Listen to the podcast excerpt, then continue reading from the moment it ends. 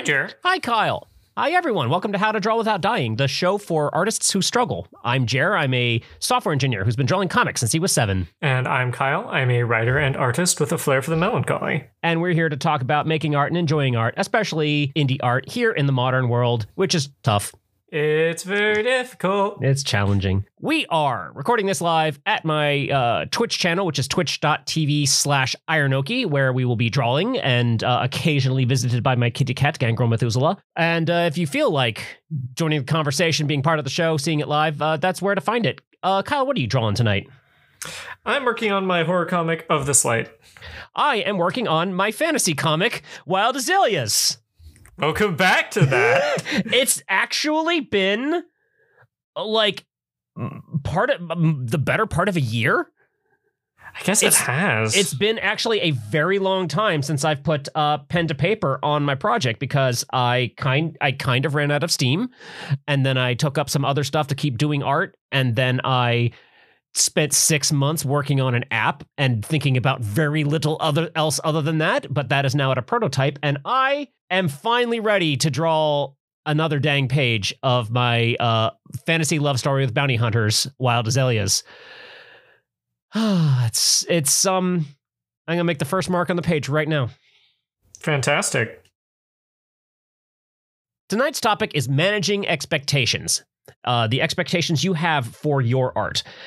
Uh, Kyle, I, I don't want to speak for you, but I, I believe that this is actually something that you and I are pretty good at. Yeah, I think we also have very different approaches to it, I'd say. Oh yeah. When I'm talking to new artists, this is a very common struggle. Like, wh- Mhm. why? Eh, why am I bothering? This is so much work. This is so much energy. This is so much effort. What? What? What is this all for? What? What? What? What did I get out of this? And I really want to focus on that tonight. So I want to start us with a question. And I am known for asking joke questions to start a conversation. This one I actually do mean seriously. So to start, Kyle, when you make art, what do you expect from it? Um, at absolute minimum, I have a thing inside me and I would like it to be outside of me now, and I expect at least that will happen. I like that. For me, i- very similar actually. Uh, I have definitely have something in my brain and I want it to get out, and I expect it to. I expect to make what I set out to make. hmm I- I expect to like put my pen on the paper and create the thing that I intended to create. And the other expectation I have, like, you know, because you're you're putting energy into this, you're putting effort, and so you kind of want to get I've talked a little bit about like what I mean by this in in a sort of like general sense, but you want to get paid in something. And mm-hmm. what I kind of wish I could get paid for, what I expect to get paid for this labor is recognition. I want people to respond to what I create. And ideally, I want them to respond positively. I want want them to like the thing that I made. Those are generally my expectations. When you were starting art, Kyle, like what what were what were your expectations that making art would would be like? Travel back in time to when this was a major Yeah. struggle because like like I said, like this is something that you and I are very familiar with and we've really grounded and rationalized what what we expect to get out of it and what what we're going to. But what was it like when you got started? Do you remember? Well, for a long time, I really didn't think I had any other skills. Mm. Um, so, I, like a like a lot of things for me, uh, I was I was motivated by fear um, of it. Well, I I have this one thing that people have said I'm kind of good at. I don't really think I'm good at anything else, so I better get really good at this one thing and make something of it. Otherwise, insert apocalyptic uh, idea of the how my life would go. Um, so I guess I expected some level of professionalism from it to eventually come. I was very idealistic about how others would respond to it. Hmm. I had some very early success creating art, and people around me especially on like at at conventions, uh, my friend group and and the early early internet, looking at it as this this new thing that this new creator was creating, and saying, "Oh wow, that's cool. I like it." Mhm. Uh, that faded and kind of trained me wrong as a joke. Mhm, where it was very easy to get attention and recognition in the early internet and I didn't um maintain it very well and Mm. it's been tough but not impossible to really gain and maintain a following sense. This was a real struggle about my expectations because I expected to easily find people who for whom my art resonated. Mhm. I definitely my expectations were that that would be easy. So that being in in all realism much more difficult and certainly not automatic something that it's something that you have to put effort into and it's something I've honestly even to this day like still struggle about like what effort do I need to put in what is the right way to do it as we've already talked about. Now one of the places where I was lucky was the expectation that my art would be immediately good Mhm. that's one place where I was okay that my art wasn't perfect yet, or even that it was kind of bad because I was having fun making it. And that helped helped that particular that particular key point, that particular sticking point quite a lot. So I had one one where I had like a disadvantage and one where I had a major advantage where yeah, for for it being good, I was very lucky that no, it's fine if it's crap. I'm having fun. Mhm. This feels good to do, and I'm going to keep doing it. Yeah, I guess I've sort of always had the idea of like if I'm not good enough in whether it be the marketing aspect or the the quality aspect, et cetera, et cetera, like it always felt very mathematical Mm. that oh, I just would get better until it works. Again, it felt like more survival when I was younger. I'm relatively young as far as a lot of people are concerned, but I already feel like I've wasted uh, way too much time on jobs that I hate. I want to spend my very limited time on this earth using my labor towards a direction I actually enjoy. I like that. Uh, I, there, there's definitely uh, there, there would have been exceptions. You know, if I'd had the whole family thing, that would have been a nice alternative. I like. I think I could put up with about any job if I was, you know, taking care of that thing. But that's not really, you know, the way my life shook out. Mm. So I'm instead just trying to find fulfillment in my career. I guess my expectations are are much more. If it's not working now, I'll make changes until it works. Going back in time and and basing this on like a lot of conversations I have with people about what they expect from their art. I broke this down into four sort of families of expectations. There's expecting your art will be the very loaded adjective good.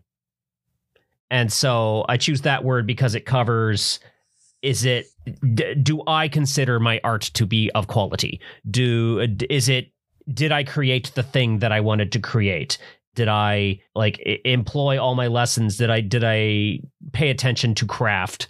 Do I think it's worth liking? Which is different from do I like it or do other people like it?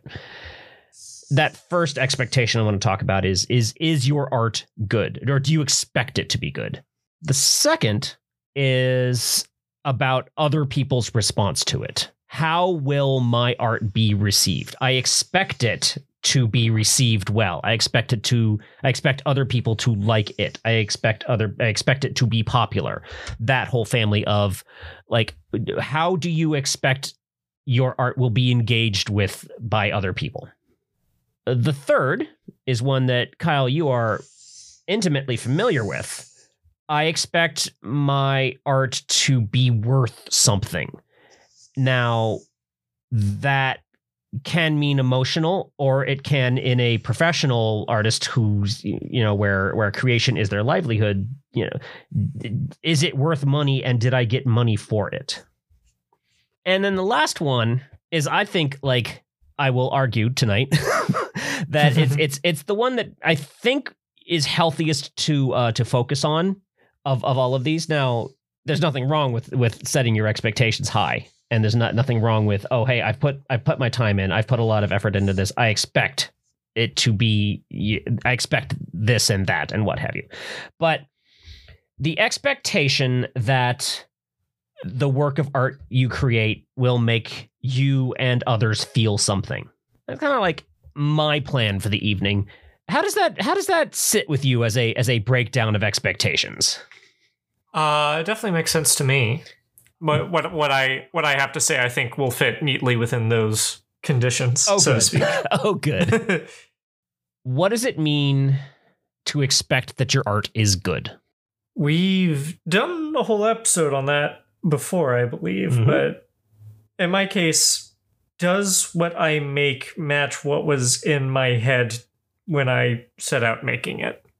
There's there's tiers to that, Mm. uh, obviously, but it's, that's a major qualifier I use. So, would you say that you expect your art to match what's in your head at this point, if with all all of your practice now? At this point, yes. Hmm. How long did it take you to get there? quite a while, Uh-huh, mhm. but I was always like I said, there, there's different tiers within Mm. that. Like I, I've always been aware of what I am capable of. Hmm. So there's been a level of okay, uh, you know, this is there, there's where I'd like it to be and what it looks like according to the parameters I am capable of at my current power level, which is love, 523. I love I love power levels. They're dumb. I was remarkably forgiving to my own art. Uh as as as I was getting better, as I was like learning to draw and practicing to draw and having fun and and drawing what I, the the early comics that I liked drawing. I my intro mentions that I was drawing comics when I was seven, and I drew a little little short story in second grade about uh, about a, a Martian named Zero, whose Z was backwards because he liked it that way, and he was a little blobby mm-hmm. character, and all the other blobby characters that it were his friends were distinct in that they each had a different pattern. They were the same shape, but like one had dots and one had stripes, and so on and so on, and they had a little adventure that they went on. That was very much already exactly what I wanted to create. I hmm. had created this little the d- blobby thing on lined paper with a number two pencil, and I was like, "Yep, that's that's right. That's that that's the thing that's in my head." That weirdly early, like like meeting of expectations because my expectations were low because I was a child set me on a really good state as far as like what I expect of my own art. Are you familiar with the colloquialism?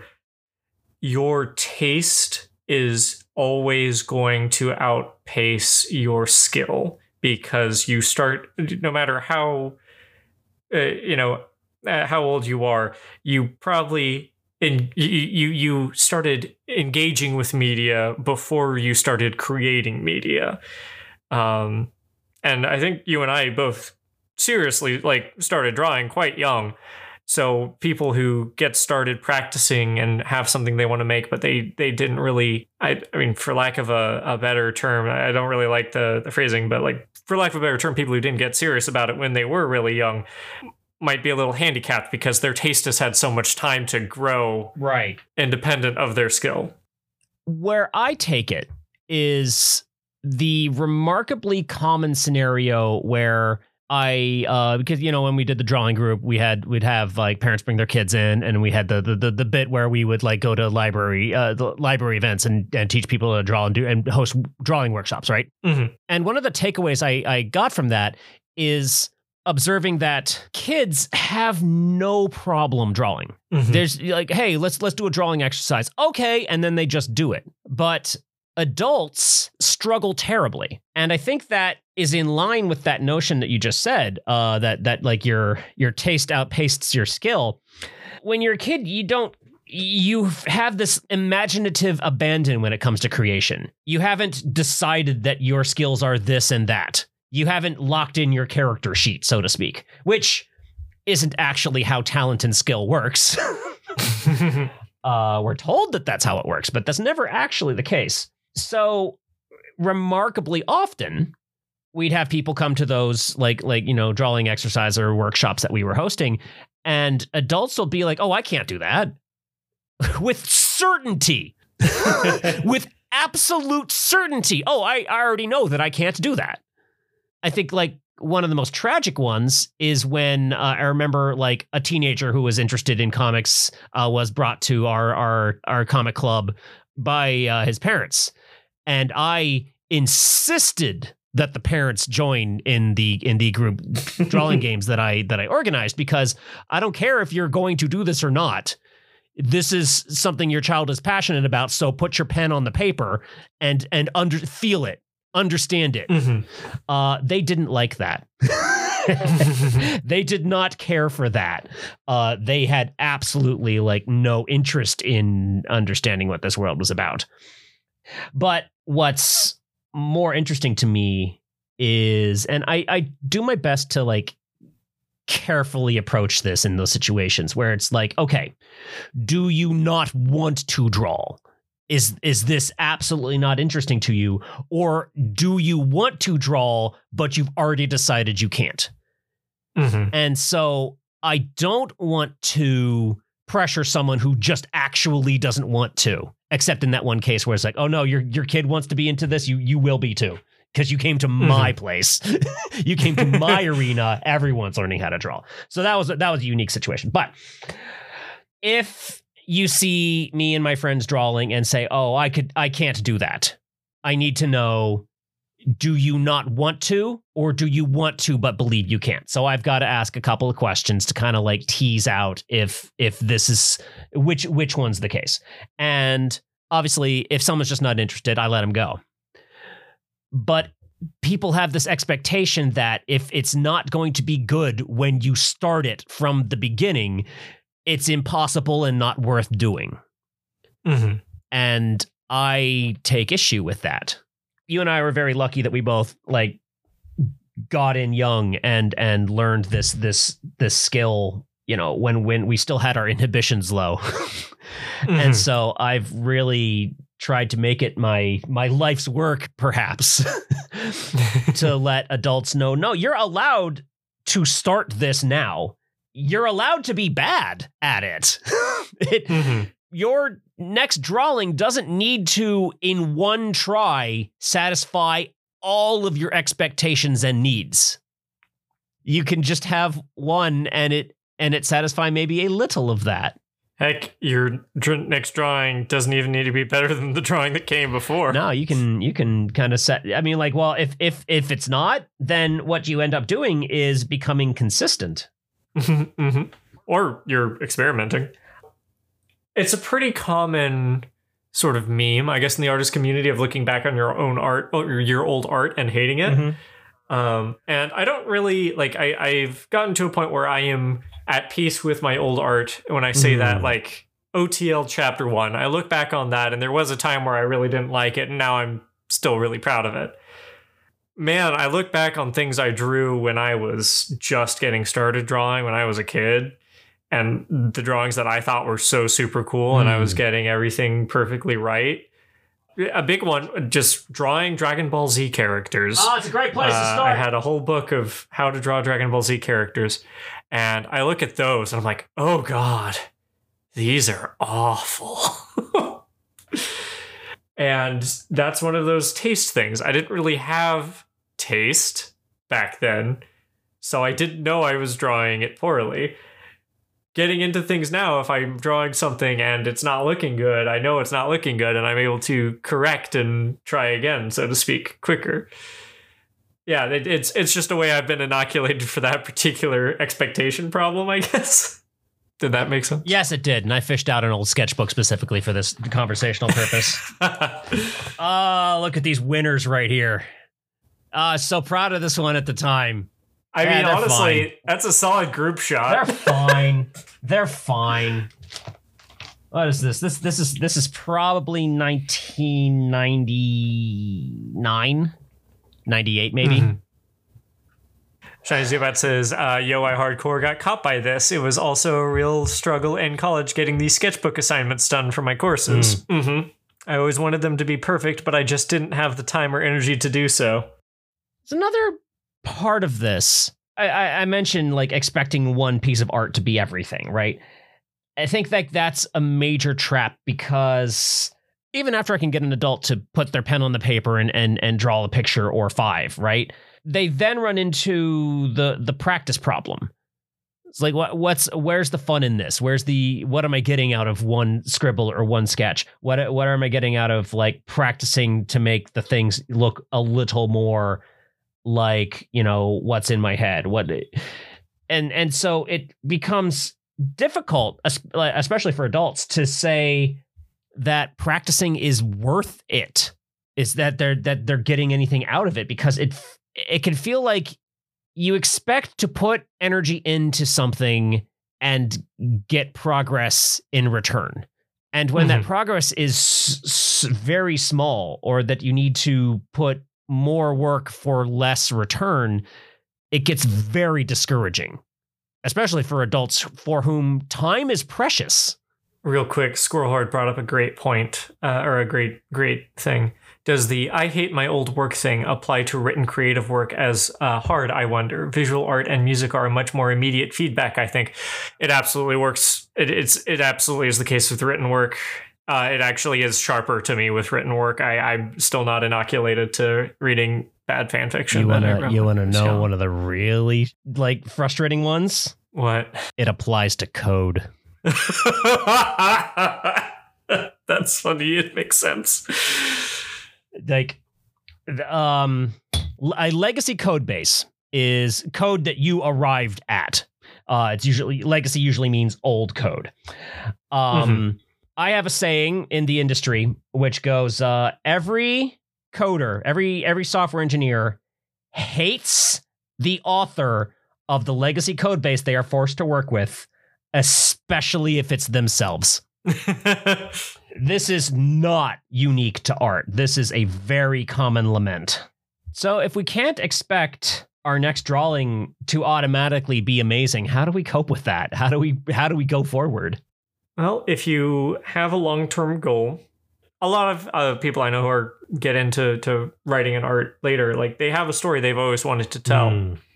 And keeping keeping eyes on the prize on that I I do th- I think helps even if you're you know doing s- smaller stories on the side smaller projects on the side while you're trying to build up to that it's kind of like um we, we've used the working out like metaphor before yeah because it works but like yeah because it works. You're not going to go from zero to hero overnight. It's just not how it works. Mm. but like this is kind of where the question you like asking or you were asking people do they want do you want to draw just do you think you can't? Mm-hmm.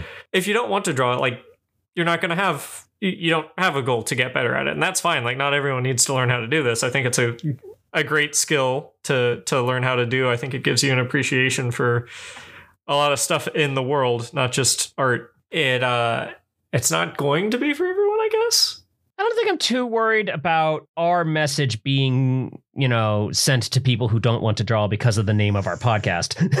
That's legit. uh, but no, uh, it's not exactly our target audience. Yeah, yeah, yeah, yeah, yeah, yeah, yeah. Squirrelheart says, with food, it's uh, it's something that isn't good. Adding sugar, salt, and butter can make it make you like it anyway. And ten years later, you still like it. I, have either of you discovered a kind of artistic sugar, butter, salt combo that no matter what, you still like the stuff when you make? Oh yeah, uh, uh, when you make it better. Yes.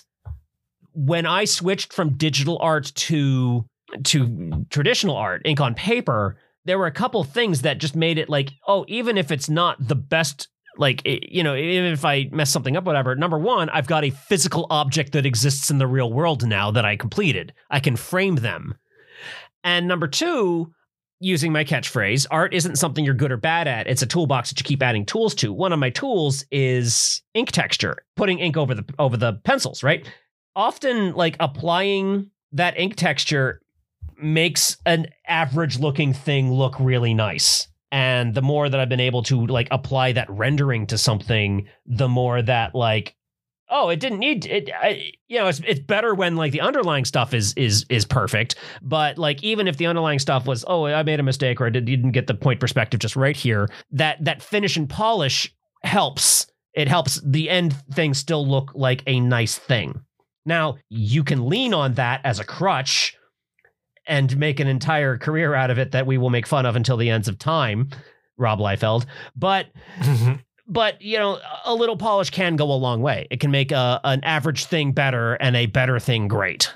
So it doesn't fix it doesn't fix it but it takes it up like one notch. For me, it's the chibi punchline is death proportions and the big swirly over caffeinated eyes. i really do. I, I- really love your spooky It- eyes It's a really it's a really simple drawing style that I you know, I guess I was always messing with it Mhm. at least as early as high school, but didn't really like nail it down as a thing I did until like 3 years ago maybe. Mm. Uh, whenever I whenever I released the first Punchline is Death comics, I can't remember when that was oh anymore. it was that But, was uh, way longer than five years ago five years or three years ago three years ago was covid oh god. time Yeah, time. But yeah, I've definitely got better at doing it. I my Yeah, my little avatar has I'd say changed significantly, but yeah pop some swirly eyes on it, you know, give it a screamy face, and I've I've made a lot of art just with that that I I really like. let's talk about expecting others to resonate with what we create. We live in a media rich society. There's tons to consume. And with advent of technology, there will be stuff we can consume that wasn't even created by a person. We can just have all the media we could ever want. What what what's gonna get a- anything that I make to get noticed by anyone? It's a little daunting, actually. Uh, I've always stood by the principle that uh, there's an audience for everything Hmm. out there. Definitely reaching it can be tricky, but we've been in an age of mass market media for a long, long time now. Just because there's going to be even more flooding it, I don't think that's going to affect people's tastes in a particularly negative way. Like independent art is actually stronger now than it's been in quite a while. Hmm. So yeah, I, I think finding your people, right? You know, you might make something that is has a lot of broad appeal appeal to everyone, but like if nothing else, if you're making something, there's a reason why you wanted to make it, right? There's at least one other person out there like you with your sense of humor or your taste for adventure stories or your, you know, particular brand of sci-fi. There's going to be someone else out there who likes your take and wants to see it. Yeah, I I don't know. I, it's never really been a question of if there's anyone out there for me. It's a question of how to find them. Yeah. Uh, as I said earlier, I was trained wrong as a joke on this one, where I had a lot of very early success in the very early internet with like being able to just Mhm. throw a thing out there and it get noticed and and get people to to respond to it positively. And my art was nowhere near as good then as it is now. So I kind of developed this expectation that this would be easy. That I could Mhm. just make the thing and and put it online and people would find it and share it and that it wouldn't take me any actual effort. That is not the case. Social media has evolved drastically since the very early internet, and it takes work.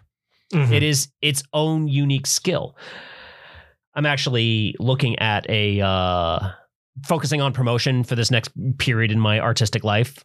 Uh, the next Mhm. big project I want to work on is apart from getting pen on paper with my comics again, is uh, I'm rebuilding my website with some. I'm pretty much going to keep the same design because I'm really proud of that design, but I'm going to put some better tech in the background because uh, the tech that I used, uh, a, a now dead framework called Angular, is notoriously terrible for search engine optimization. Like a, a browser can or a, a, a search engine can't actually see most of the art on my page. And so, Huh. like when, you, when I did search results uh, in in uh, in incognito mode, my website's just it, it it finds the website like that, but it doesn't show anything that's inside. Like none of my art is like like in the results. So uh, yeah, no, uh, I plan to uh, fix that. That's actually the next my next uh, big big project. So there's some tiers to this. The expectation is that you make the art and people resonate with it. I think that is a valid thing to expect because one of the reasons we make art is to communicate something. Mhm. I think the reason why we choose media is because that media becomes part of our voice. We have our ability to speak and write in in in a language, uh, in our case, English. And English is actually quite robust and it's got a lot of words in it that can mean a lot of things. But at some point, we start to say, oh, hey, I am having an experience in my life.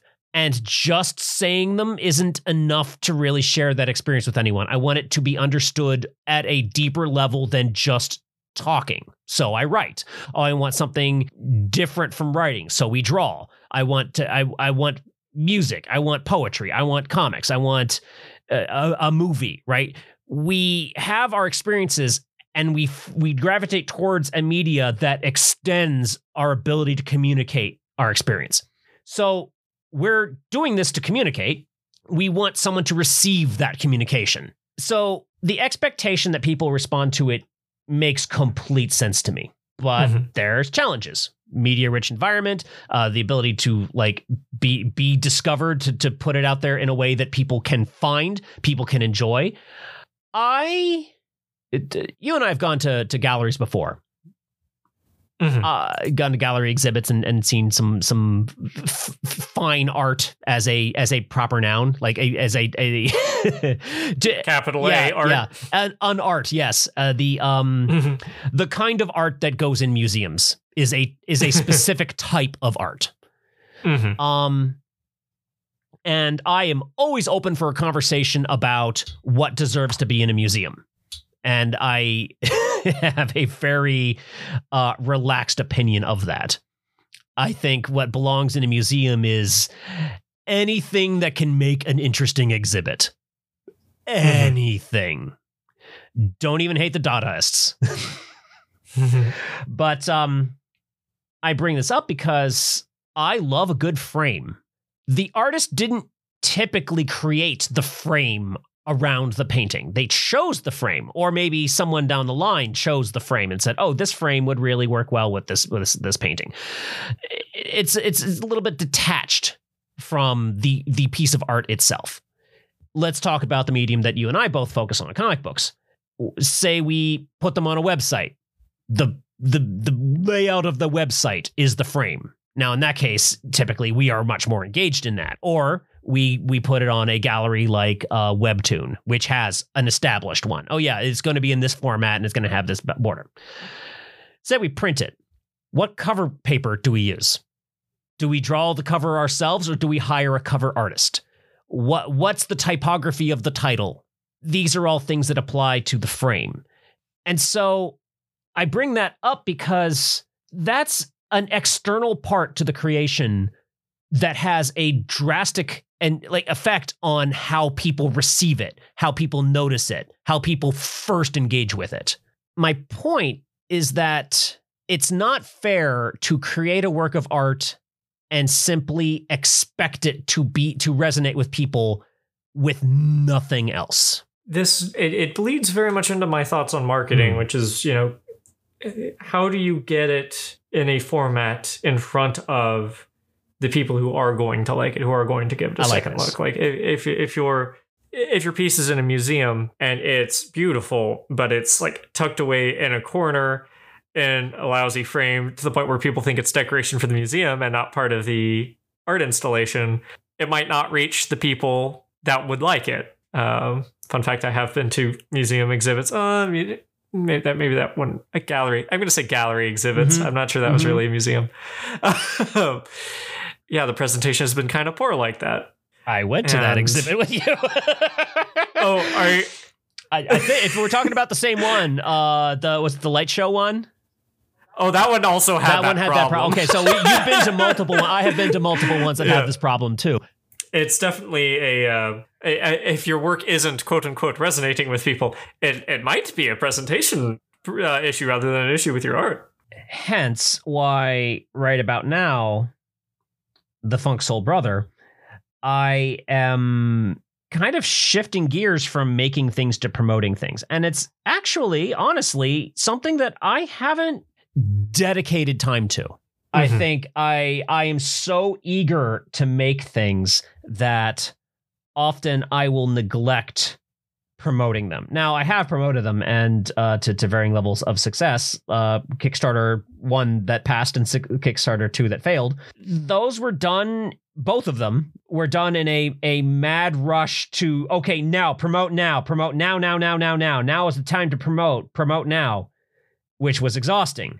Mhm. And so, what I'm looking to do right now is focus on promotion in a calm way, in a sustainable way. See if I could create better tools, uh, establish better um, you know, social media habits. Uh, and make sure I'm using habits that like I can keep up with, which is a major problem I have. Yeah. Man, that sounds real nice to do something cal- something calmly ever. Yeah. Uh, I, I've definitely realized my social media and my marketing. I kind of I feel like I should probably try and go for a shift in perspective akin to what you are planning. gonna hand the reins to you for a moment because I would like you to talk about what is it like to expect to make money with your art. Okay. Well, there was definitely a bit of a road getting here. I was doing commissions for favors and for free long before I started taking money from it, and it actually took it took people telling me hmm. that I should be charging for things before I actually started charging for things. Hmm. And uh, keep in mind, this is with me, you know, expecting an artistic career at some time in the near future. This is still when I was working at the bank when when this was happening. But yeah, I, I did a handful of commissions. I, I designed an album cover for a friend. Yeah, that that was all for free, and they were like, you know, you can't ask for money. I'm like, no, no, no, you're too cool. No, I can charge you. I was like, "Mm, I have a budget for this, Kyle, and I just I wasn't hearing any of it and uh, I don't know at what point I really like when it got through or when I reached a point in my career where I'm like, okay, no, I want to start gathering money for this. I mean, like I didn't really do commissions like advertised actively i guess solicit would be the word for them until i was self-employed and that was even a few like quite a quite a ways in when i realized patreon wasn't quite you know jumping up to to salary numbers Yeah, yeah, as yeah, quick yeah, as. I had uh expected isn't the right word. As quick as I'd hoped. but I guess like at a certain point I I I I switched to flip and uh just kind of decided to start treating when I made art the same way I would treat going into the office. Mm. I guess. Like I'm I'm doing it for a purpose, and uh, that purpose is to get paid. And sure, I the, the, the big difference simply being, I now actually like what I'm doing, rather as opposed to going into the office. Yeah. Because I, I am not a professional artist by definition. I I am not pursuing it right now actively as my living. But what I do know is artists have a dire problem with undercharging. Mhm. When I was in art school, there was a like one there was sort of a business for artists class that emphasized to charge what you're worth. And you'll Mhm. hear me use that language, particularly when I'm doing the Kickstarter bit, where uh, we'll see comics that just want a couple of hundred dollars, which is like, oh yeah, you're just trying to get it printed. You just want to pay for printing and you're done. And then we'll see stuff that's asking for five figures, and I'm like, oh, you're asking for what you're worth. And that's all Mhm. that's what I try to use, you know, that phrasing when I see something with a very high goal, because it's like, oh no, you put professional energy into this. You should get paid for that professional energy. There's definitely on the note of just like charging what you're worth. Like I've been hemming and hawing for about a month and a half now about raising my commission prices. Yeah. uh, and I think it's I think it's time to do that, frankly. Mm-hmm. But there's that worry of like work's already pretty pretty light right now, and that's part of why I need to raise commission prices. But so I'm like worried. Oh no, if I raise prices, they'll dry up Hmm. even more. But at the same time, like I'm I'm putting a lot of effort into into these drawings and I need to expect by ratio a portion of my rent to be paid by them. Yes. you know? And And with rent going up, so do the prices. And as you spend more time as a professional artist, as a person who delivers on commissions, you have a grander portfolio of said work. You have more to show that you say, oh no, I not only am I a good artist who draws well, but I'm also a professional commission artist and I have a increasing track record of delivering what you hired me to do. And that Mhm. is worth a little bit more. Mhm. It's one of the things I really appreciate about the the art community on Twitch is that there's a like it's a very positive culture in terms of supporting commission based artists, supporting uh you know artists asking for what they're worth.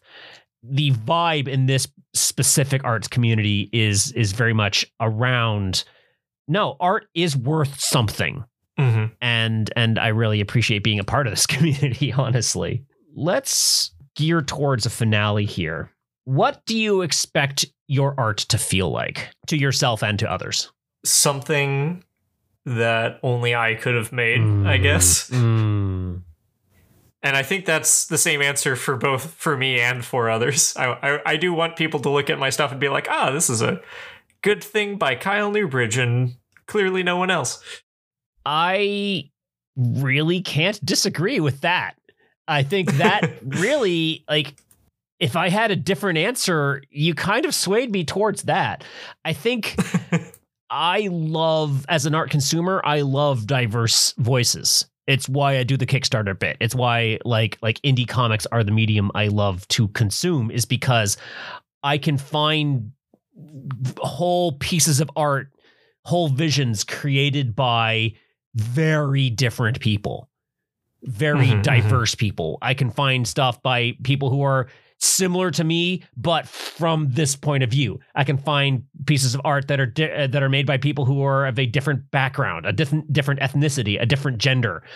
I can I can find like what what is beautiful in art to me is the different perspective. And so this little scribble I did while drunk with friends on a napkin at a bar that made us all laugh. That's a special thing. And Mhm, it mhm. didn't need to be good. It certainly didn't make money. uh, but it got a it got an emotion across, and we all laughed at it. It's a little little moment that I captured like a snapshot. I love what even a little scribble can make somebody feel. Mhm. And while we can attach tons and tons of expectation to why we're making art, what our big goals are, what our short term goals are, what we want this piece to be, the little things that jump out of one little tiny piece of art can be so special. And each person that puts the pen on the paper and creates something is going to create something different, something special, something unique. And that's why. That's that's that's where i feel like we should put our expectations first is what if i just did something fun and and it it gave me a feeling? And and then i shared it with a friend and that friend also had a feeling. Yeah, I uh Shiny Zubats uh in chat said something that effectively communicates my experience of life, which I think is very much Yeah. in the same vein of what I said. at the start i asked what do you expect from your art so now i want to ask what do you get from your art kyle I get things that only I could have made. and also some dollars sometimes. R- Roughly like 75% of what I need to live these this, this year. That's progress Uh-huh. That's more than zero. Actually, get a lot out of it, which is why I've kept at it. With all the experience that I've got now, having been doing this for most of my life, I really do feel like uh, when I create something, it's what I wanted to create. So Mhm. I got that going for me. I struggle to see it. It's really tough for me to see it, but people definitely respond positively to the things that I create.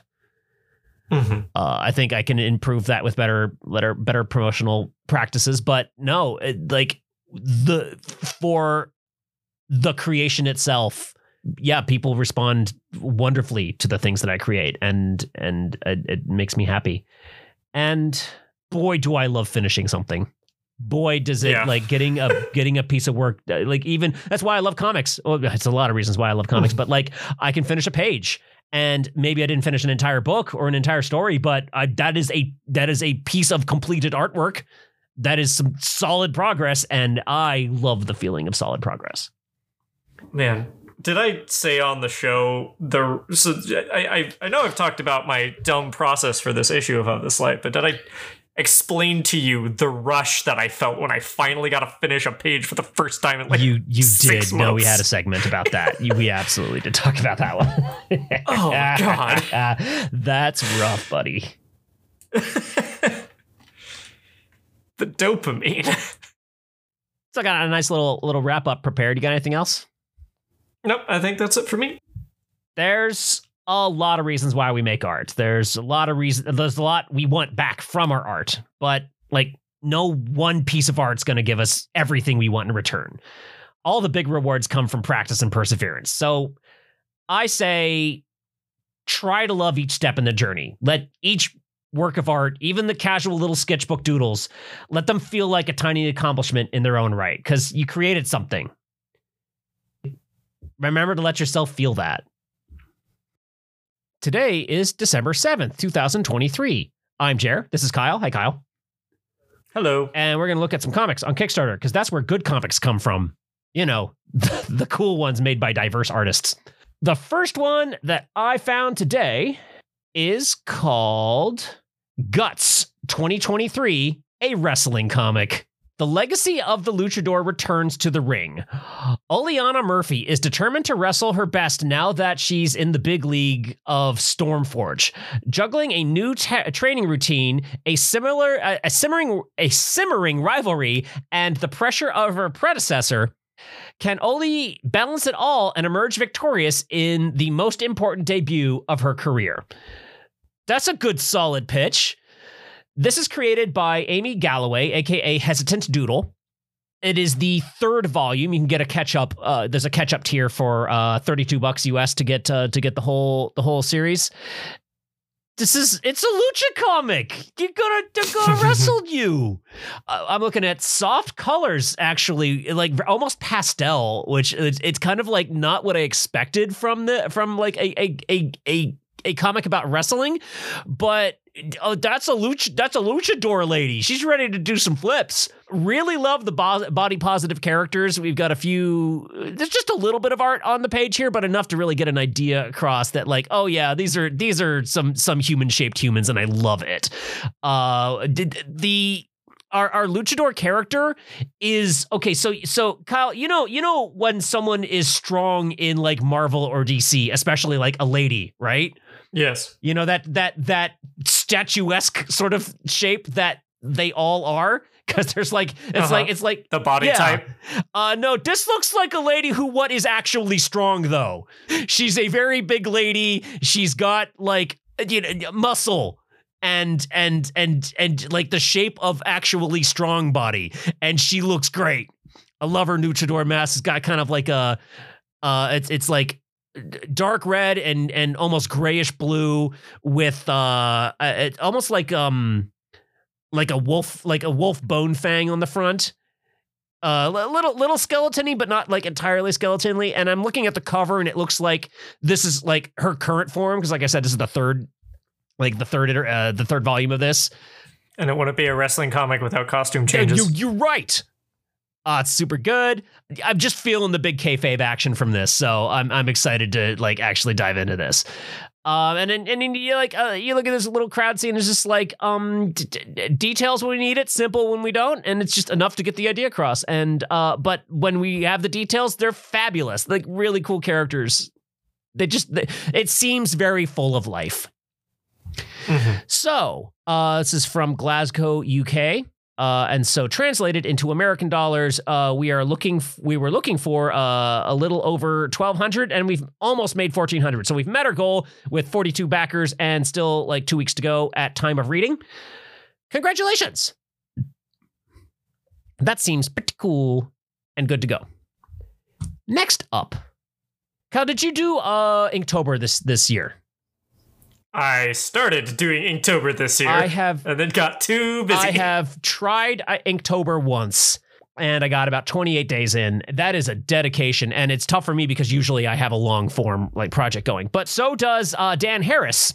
Uh, Dan Harris has a big project going on. Uh, they work on a uh, a comic called Inky's Adventure, but they took uh, some time uh, this 2023 Inktober to to draw their characters going on a nice little noir ad- murder adventure called uh, Noir City Murderers. Noir City Murders, an Inktober mystery. Inky's Adventures presents a story told using the daily prompts for Inktober uh, 2023. So what they did is they they took their characters from their webcomic and then use the Inktober prompt list to write each panel of of the mystery as it unfolds.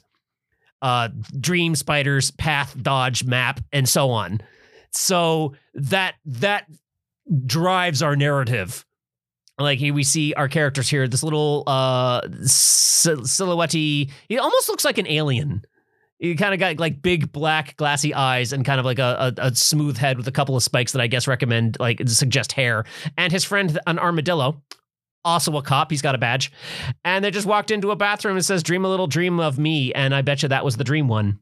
Uh, and this guy got murdered by a dream catcher. it's stuck in his head. Uh, really fun cartoony characters. Like it's uh, it's clearly like a one-off story based on a long-running web comic. So everyone's like really established, and so if you if you follow the story, then then you're like, oh hey, it's that guy, and he's doing some fun stuff. But like I I, the, this is actually very new to me, but I I it's very easy for me to just jump in and see what's going on here. And uh, simple shapes, big expressions, and surprisingly detailed. Like this guy's got some tattoos on his arm, and like yeah, no, they uh, for as simple as the shapes are, the details really go nuts nuts. Yeah, again, totally met its goal. Uh, it's also UK based, translated into American dollars. We were only looking for a little over 1200 and we're at 2500. Nailed it. Chip it. Uh, and again, uh, two weeks to go on this one. Now for Elliott uh, Duque-Estrada and crew, uh, we're going to look at Hellforged. Uh, Arthurian fantasy meets cosmic horror that's a good uh i can't wait to get to like the punchline of this description. I fucking love it. I am super about it. Let me read about this. Hellforged is the story of a teenager named liz who is living in new york city with her father the fabled wizard merlin. You heard of him. I heard of him pretend they're pretending to be normal people in in in the modern United States. Stranded on Earth after an accident transported Merlin and Liz to our world when she was a baby, Liz has grown up only knowing uh, what Mer- Merlin has told her about their home, the Kingdom of Camelot, and the benevolent uh, King Arthur. After a mysterious force brings Liz Merlin and Liz's best friend Calvin to the world of Camelot, Liz discovers that it's actually a nightmarish hellscape overrun with terrifying beasts that serve a world consuming primordial evil. I thought you'd like that. This evil is an extra dimensional being known as the All Dark, and he has possessed and corrupted King Arthur and Camelot beyond salvation. This is just the tip of the iceberg of the many lies that Merlin has told Liz uh, in hopes of keeping the truth of what she is from her.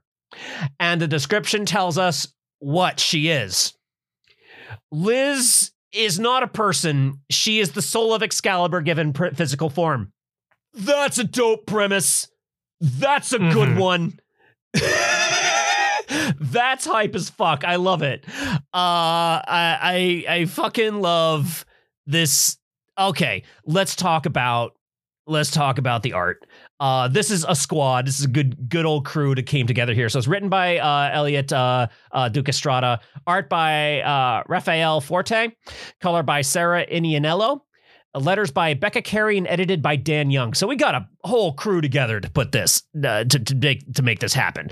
Uh, really clean, really professional Western industry style art. Uh, really distinct characters and creatures. I love this tree guy. This tree guy looks great. This particular character style, uh, I, I, I, see it in in sort of kind of like the Western style uh, indie comics a lot, where you get like just a really good face and hair and and like you know give some uh it's uh how, how do I say it? Like like just there's texture on the hair and then like the clothing, the the costume designs are we've got some some Arthurian stuff, but like even in the way that these characters look in their modern era clothing, that just like uh, they got some they got some style going on here. Someone on the illustration team actually does have a sense of the drip full use of color like you know you get like a really professional colorist going on and and you just like have color shifts to set mood to define character like just the full gamut of like using color correctly. It very very professional work here and it's it's putting together like a finished piece that's like what a what a cool concept. Um and we were talking about this uh, earlier in the show where like I love it when when artists ask for what they what they're worth. We're asking for what we're worth. We're looking for uh 8500 and we're getting there with 124 backers. I think they they know what they're doing here. Uh, we're almost at 6,000. So well on our way. Still uh, about a week and a half to go, so about 10 days to go. Um so need just a just a little more but dang, what a cool project. That's the comic shop for this week. Kyle, where can people find links? There will be links in the show notes as well as on your website. Which is jer.art. Just go to uh, that website and click on Jer's crowdfunded comic shop. You'll find links to these and all the comics that I've talked about on the show. Hey, you want to talk about comic book I read? Yeah. Kyle, do you feel happy but want to feel bad?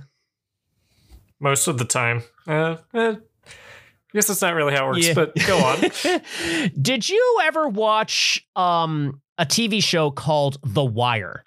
no, actually. So this isn't explicitly like The Wire. Uh, I'm talking about Greenzone, Life in the Blocks. Um, I have, as usual, lost my notes and found them. Here we go. So, uh, this is primarily created by an artist and writer by the name of Fish Lee. And then uh, Flat Collars by Hannah Shayne Cui and edited by Chuck uh, Pin- uh, Pineau and Laurie Foster. This is a comic to make you feel bad. Do you you've you've heard of a superhero before? Uh, once Yeah. or twice. And superheroes tend to like have this larger than life experience. They're the, the big glamorous heroes. They're super cool. They're just above us all. We get some dark superheroes. We got like your Omni Man or um or the boys where the superheroes are are bad guys, right? But they're still kind of larger than life. They're still these huge, they're evil and they're assholes and they're bad, but they're still like these big, huge characters, right? hmm This is the world where people who were born with superheroes can go live in this designated slum now and do not have basic human rights. Eh, So, already talking a little bit like the X Men, but this kicks it up a few notches. This is not a good world. It's it's kind of like the X-Men and, and their push for equality has failed. Now we're Hmm. living in that world.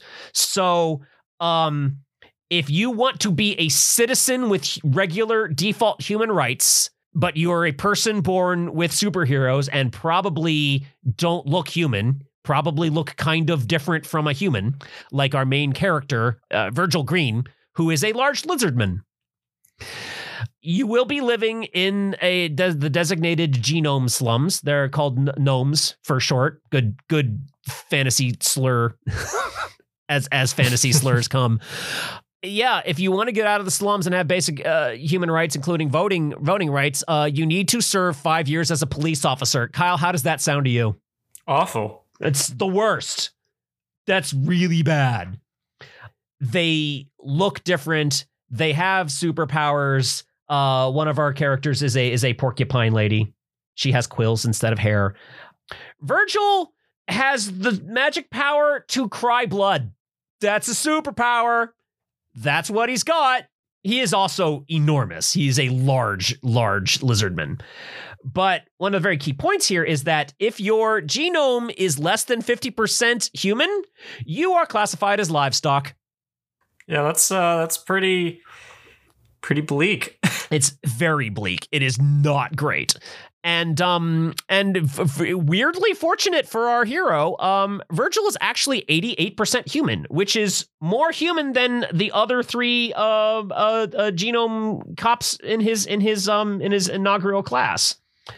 So what follows is their first day on the job. It's bad. It goes unwell for everyone. What a what a dark, bleak, painful take on superheroes. It's miserable and I love it. It goes some places I wish X-Men ever did. And X-Men went some places. Let's be Mhm. real. But this is going to the wire places. This is like despite them being superheroes and giant lizardmans, the experience that they're going through is painfully human. Like the worst that humanity is actually capable of. And like the bad things that happen to them, the reason why they hurt so bad is because none of them are a supervillain exploding a city with a laser. It is human beings treating them badly. And and the writing is spectacular because like everything a person does in this story, despite them being b- lizardmen with with superpowers, every action is a human action. Everything that somebody does is something a human I believe that a human being could do, even the bad things. And it it just kicks you in the gut.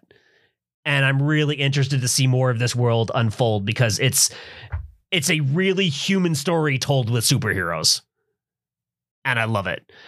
It is created by Freestyle Komics, uh, that is spelled with a K. And you can go to the website FSKNOW, FSKNow, uh, to uh, to get a look at Greenzone, Life in the Blocks, and some other comics made by this team, uh, these creators. Really huge talent. Fantastic. And that's my recommendation this week. How you doing, Kyle? Oh boy, this year has. I mean, really, the last five years have kind of just gone in a blur for me. Yeah. I feel we have entered interesting times to a very high degree. hmm Most of the times that I have lived in have been interesting times, but wow, these last few years have have peaked. Been a little bit too interesting for my liking. Yeah, I uh, feel like I quoted this in anachronistic or something, but uh, you know, when I was in high school, I you know very much dreamed of you know being in Lord of the Rings or like Star Wars or a billion other like fantasy stories with much more interesting worlds. Because man, real life was just so boring, and then my life got real interesting real fast. The monkey's paw curled. I Want to go back? I Want to go back? Make life boring again. There's a conversation I had with Codigan uh, the other day, which basically was like, yeah, times sure are interesting, but we were here for almost the entire history of video games. Uh huh. That's all right. I'm not going to say that that is a fair trade, but it's a consolation at minimum. It's a silver lining. I am glad I was here for the advent of the internet and video games. That has been actually kind of nice to be part of. I'm tired. Aren't we always? Aren't we always? I love that that's just the default emotion of our times. I Mhm. love that like tired is the most relatable emotion especially for fictional characters. Oh man, I was having a conversation with someone. Right. I, we were talking about anxiety, and my friend said she only gets anxious when she's tired. And I just had this like But you're always tired. wave of realization over myself. I'm like, that's why I'm always anxious because I'm Ah. also always tired. It's a self, it's a self fulfilling cycle. It it might be um life is so exhausting these days says uh says Shiny Zubats. it uh, definitely doesn't help that I'm still on Indiana time zone, um, which is I would consider more of a virtue than a punishment because I generally prefer to get up earlier and go to bed earlier. Like I feel better when I'm doing that, but like it also means that I'm, uh, you know, getting to like. Ah, it's time for me to go to bed at like 8:45. I have the opposite problem. I've been sleeping like garbage poop ass. oh no. I have been sleeping super bad. No, my sleep has been turbo poop, and Oof. uh, no, I've got this. I know how to handle it. I'm I am a I am a professional insomniac. I know how to. I'm uh, I know insomnia well. It's, insomnia is an old friend, uh, to to paraphrase Doctor Strange. I so uh, Take it away. as per my um sleep schedule change, I was in Indiana for like 2 weeks. Part of my trip was helping my parents clean out their basement. Part of what got cleaned out was my N64 stuff, which I'd Classic already game like, systems.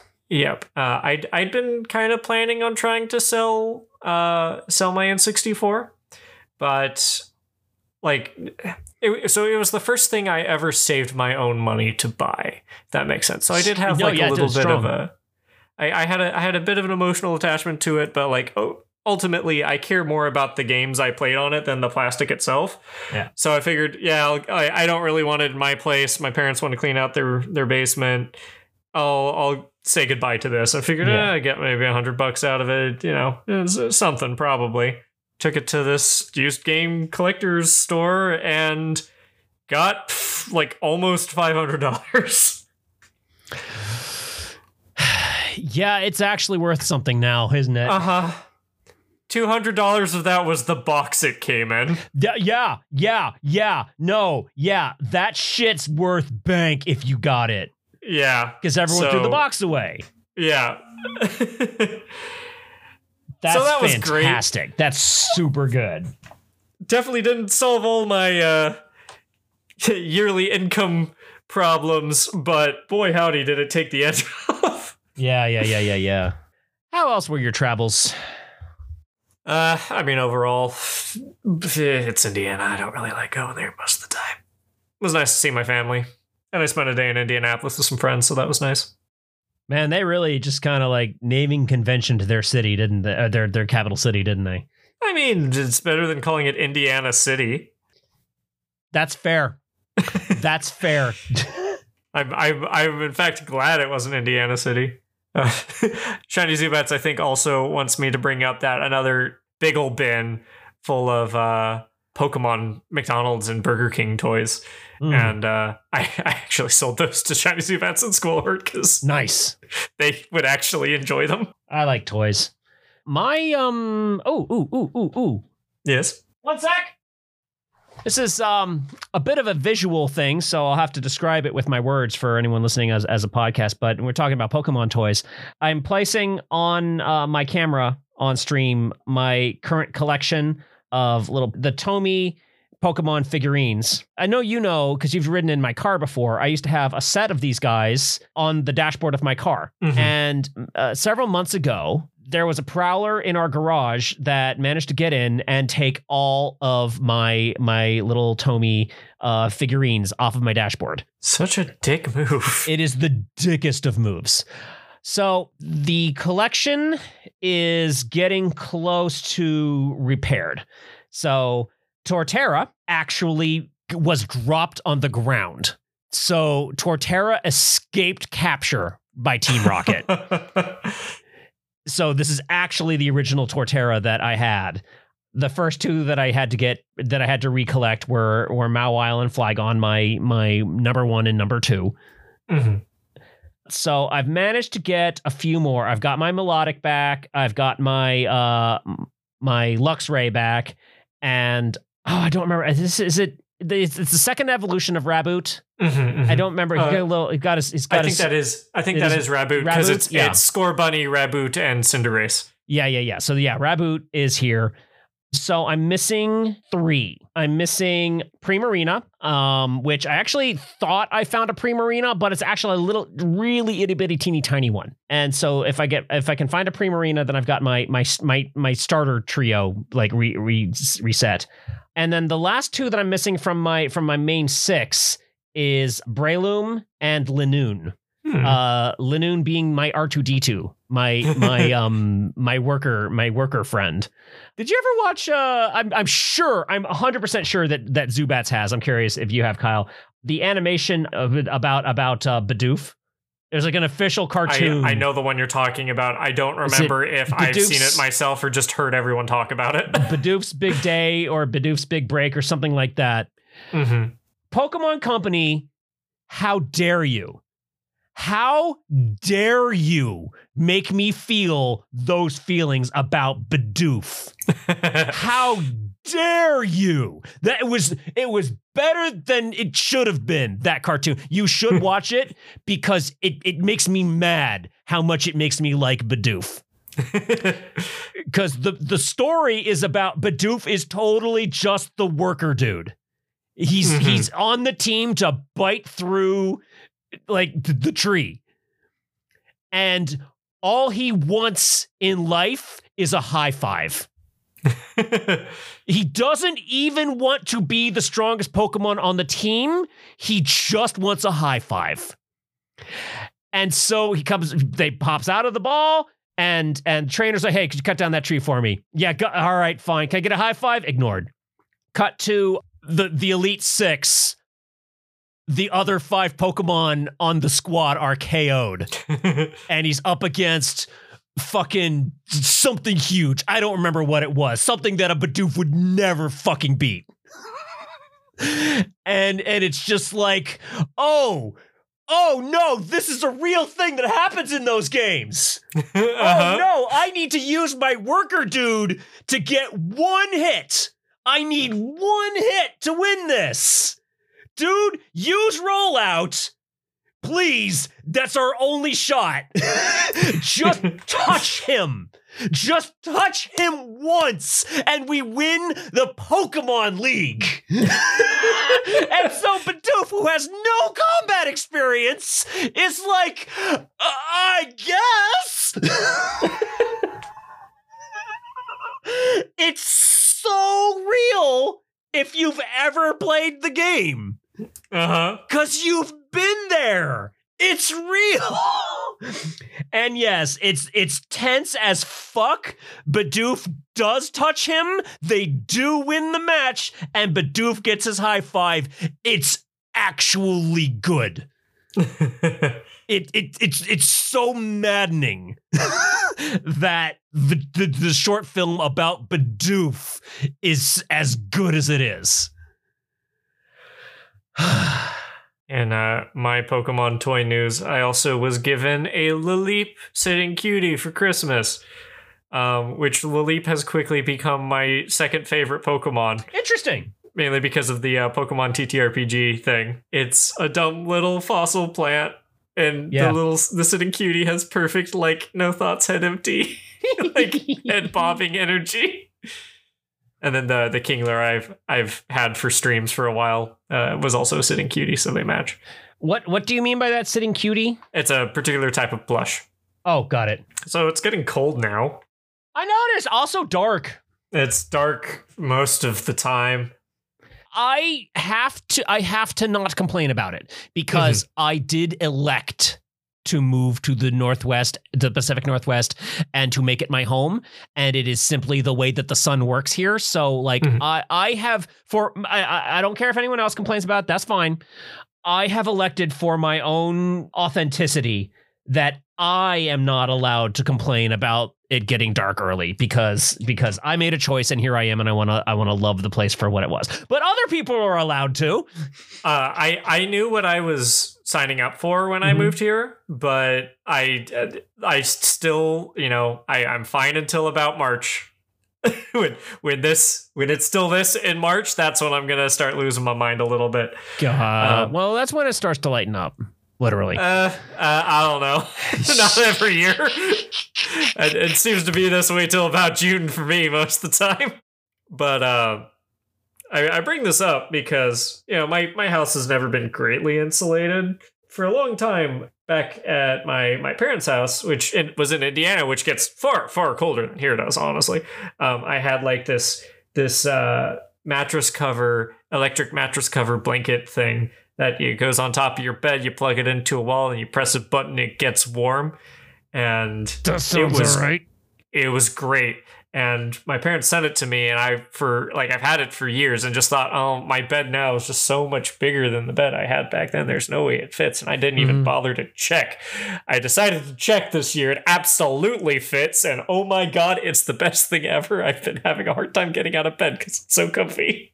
So that makes me happy. Do you know what? I've always wanted, and I've just never gotten around to acquiring for my own self?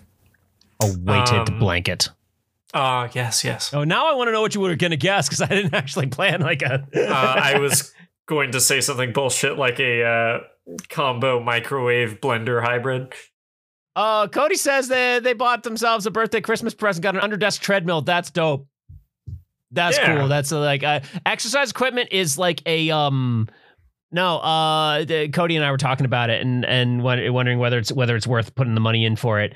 And I I gave the advice that like okay, it is an incredibly common situation where you as an adult buy a piece of exercise equipment for your house and then it like you never touch it. You touch it like once and then it just collects dust for 3 months.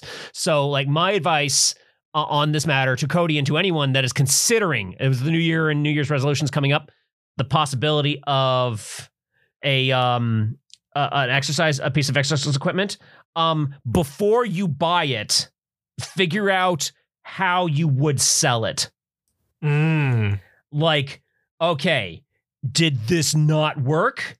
Did i never use it oh there's this here's the here's local exercise equipment trade group that's like so oh yeah you yeah uh, I, I need i need i need a that please and so okay no i already have that bookmark so that when when i get it if if i never used it then i know how to get rid of it and get maybe like a, a couple of bucks back for it right that's how I say one should buy exercise equipment.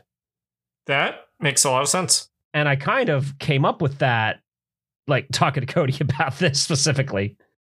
Where, how deep into Baldur's Gate are you?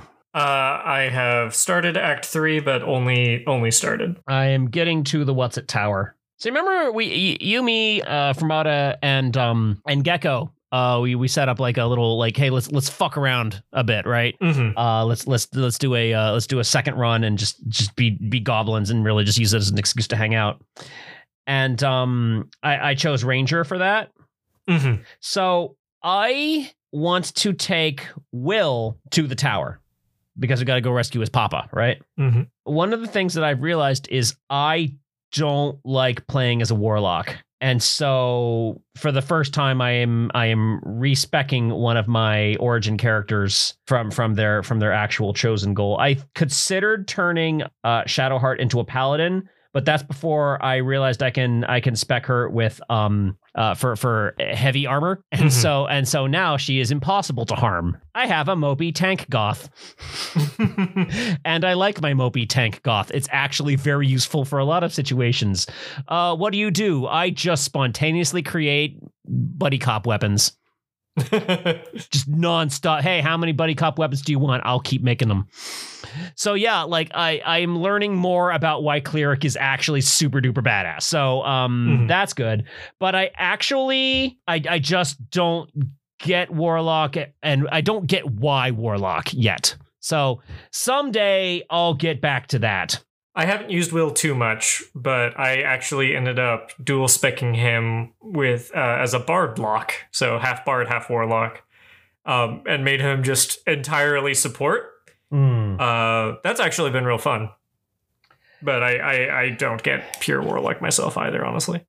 Yeah, so I uh I I, I took uh, Astarion out uh Mhm. to to put Will in, uh, which is the first time I've taken Astarion out. And so uh, the, the main thing, you know, Astarion does the backstabs and and the sneak arounds, and uh, I and the other main thing I put on Astarion is he's he's he's my bow user, so he he shoots the arrows. Uh, so I was like, okay, the whole reason I played a ranger in our in our goblin run is because I want to learn ranger.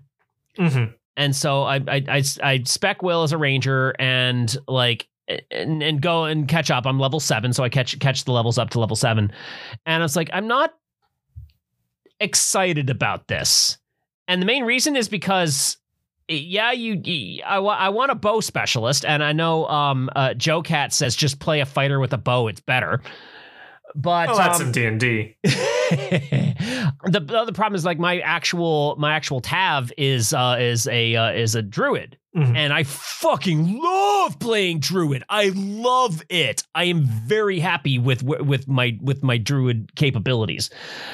Uh, so we, I'm, I'm. Uh, why do I need more r- druid spells? That's I don't. I don't need druid spells. So, uh, I lo and behold go all the way back to the beginning and respec him as a bard. Well, it's interesting that Bard does seem to be pretty popular for Will. but well, okay. When he wanted to flirt with me, he said, "Hey, let's dance." That's yeah, yeah, yeah. and and he's a little bit swashbucklery. He's the blade of the frontiers. He's got actually more bard energy than than warlock energy. And the main, I think, like most of the reason why he's a more warlock is because it was necessary for like his plot to to happen. Mm-hmm. Like the, uh, the entire story around who he is and what he's got to do is because he is a warlock. But his personality is way more bard because uh Baldur's Gate was very much like uh a, a an ingooding of my D&D understanding. Mm-hmm. I've gone back to uh to JoCat. Do you know JoCat? I I'm familiar, but not Yeah. super. Um, I, I would I would take a take a hey if if you're if you're just kind of like in a in a uh, I need a lightweight new media that I can complete easily. Mhm. JoCat's series uh, where he explains how to how to play each class in D and D Mhm. uh, is fantastic. It's it's silly, stupid fun. It's actually informative. Um, and and like Bard is like the second one he does, and he really emphasizes, "Yo, bardic inspiration is broken. It's busted." So respecking Will as just a whole ass bard, uh, give him college. I think I did College of Valor because I still wanted him to have a bow, and College of Blades is not bow, it's blades. So Mhm. um, so I I actually spec him high dex because I want to shoot arrows mostly all day. Mhm. Um, and and then occasionally cast a bard spell. Um, that's not a bad build. It's a weird build, and I wouldn't actually recommend it if you're min maxing. But it's it's a fun build for what I want to want to will to do.